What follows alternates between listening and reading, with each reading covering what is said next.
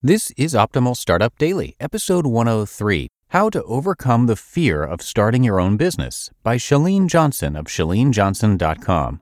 And I'm Dan, your host and narrator here on Optimal Startup Daily. I'm here every single day reading to you from some of the best blogs on entrepreneurship. And I hope your week is off to a good start. Also, want to mention that if you come across an author or a topic that you'd like to see us explore here on the podcast, let us know about that. You can visit oldpodcast.com to share your ideas. And thank you to Email Octopus. They give you the tools you need for email marketing, including customizable sign up forms, autoresponders, and list segmentation. A user friendly platform that's quick to set up and easy to navigate. That's what we loved about it. And right now, Email Octopus is offering Optimal Startup Daily listeners 50% off their first month. Visit emailoctopus.com slash OSD or quote code OSD50 at signup. For 50% off your first month of email marketing, visit emailoctopus.com slash OSD or quote code OSD50 at signup. For now, let's get right to the post as we optimize your life. How to Overcome the Fear of Starting Your Own Business by Chalene Johnson of ChaleneJohnson.com. What's surprising is a lot of people have this inner drive and desire to do something bigger with their life, yet they never do it. I bet if you and I sat down and talked, you would have a deep passion for something. And if I asked you, why haven't you moved forward and turned that passion into a business, you'd probably respond with, well, because I can't, or I don't know how, or I'm not smart enough. Blah, blah, blah. First, I want to say anything someone else has done, you can do too. Typically, the doubt and the fear stems from the overwhelming feeling of potential failure. You might not directly relate it to that, but most likely, if you've talked yourself out of something, that's probably why. So, today I want to dive into what I call perfection paralysis.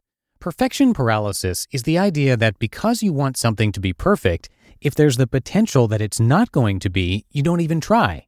I'm sure you've been there before, whether it's wanting to submit a proposal at work or create a business for yourself. There are times when we are so fearful that the thing we want to do will get criticized or won't be perfect, so we don't even attempt to do it. This can apply to things like writing a book, launching a podcast, or starting your own business. If you want to do something great, but something else is holding you back, chances are part of that is perfection paralysis. So, what do you do? A big part of perfection paralysis is the fear of judgment. I know you don't want to be told something you did isn't good enough. You don't want to get a bad review or hear a bad comment about something you're proud of.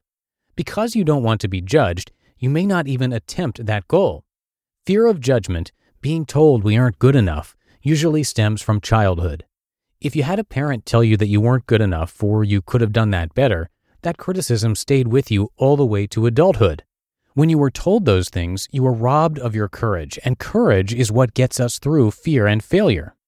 Now that we know where fear of judgment comes from, we can recognize that how we were treated in the past doesn't have to be how we see ourselves now and in the future.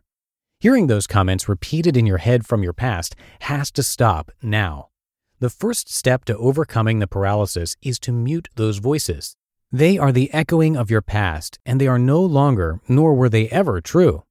Don't allow the judgment of someone years ago to affect how your life progresses now. You are capable of doing anything you set your mind to. First steps. Some of my first steps toward overcoming thoughts of perfection and judgment were that I had to mute that voice from the past and create a new goal for myself. Every time I'd think of doing something new, I'd hear, do better, in my head. It was something that deterred me from even thinking that my thought was valuable. Now I have to remind myself that that little voice isn't coming from me at all. It's coming from my past. I have to put it on mute and remember that I don't deserve to think that way and that it's okay to have new thoughts in unknown territory. Along with that, I had to set a new goal for myself that wasn't about perfection. I no longer have to be perfect, and that's great. My new goal is to just get myself out there and try it. I can always fix it later, meaning I just need to try something, whether it's putting my thoughts and ideas on paper or signing up for that new class.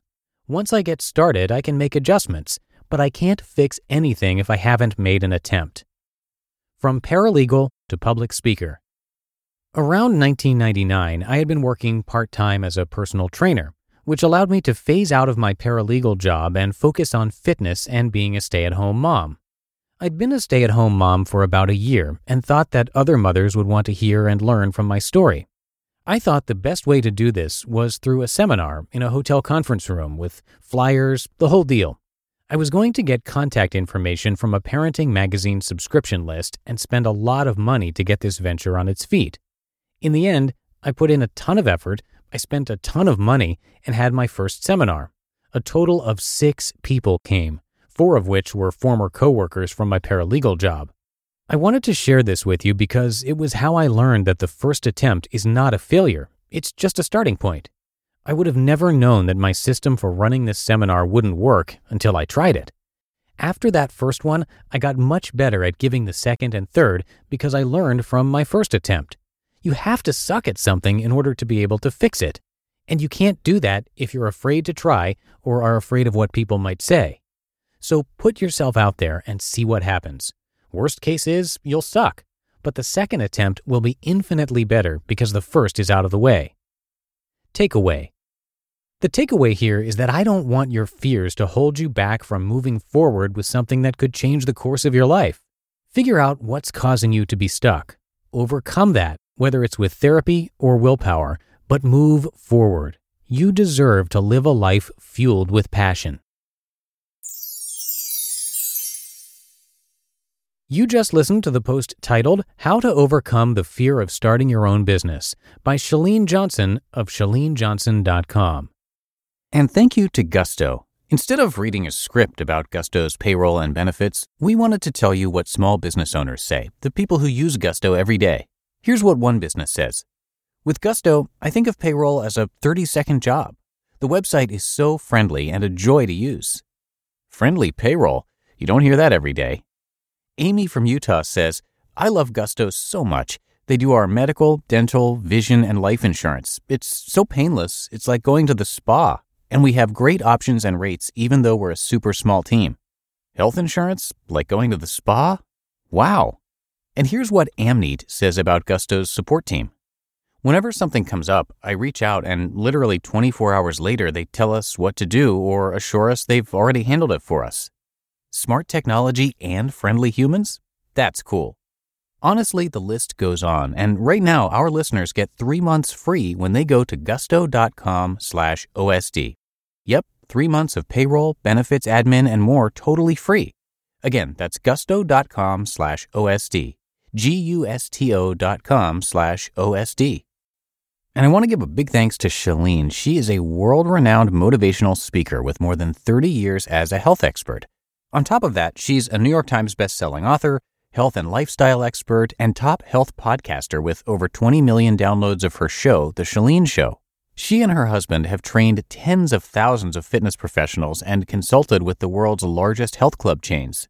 They work together, but she's the face of the company. She has sold millions of fitness videos and holds the world record from the Guinness Book of World Records for having starred in the most fitness videos. And on the business side of things, she's created a variety of personal and business development programs that are worth checking out. So come by chalenejohnson.com to check all of that out. You can find it all linked in this episode's description. And that should do it for today. I thank you so much for being here and for listening all the way through. And I'll be back with you tomorrow for the Tuesday show. That's where I will have a book excerpt for you and where your optimal life awaits.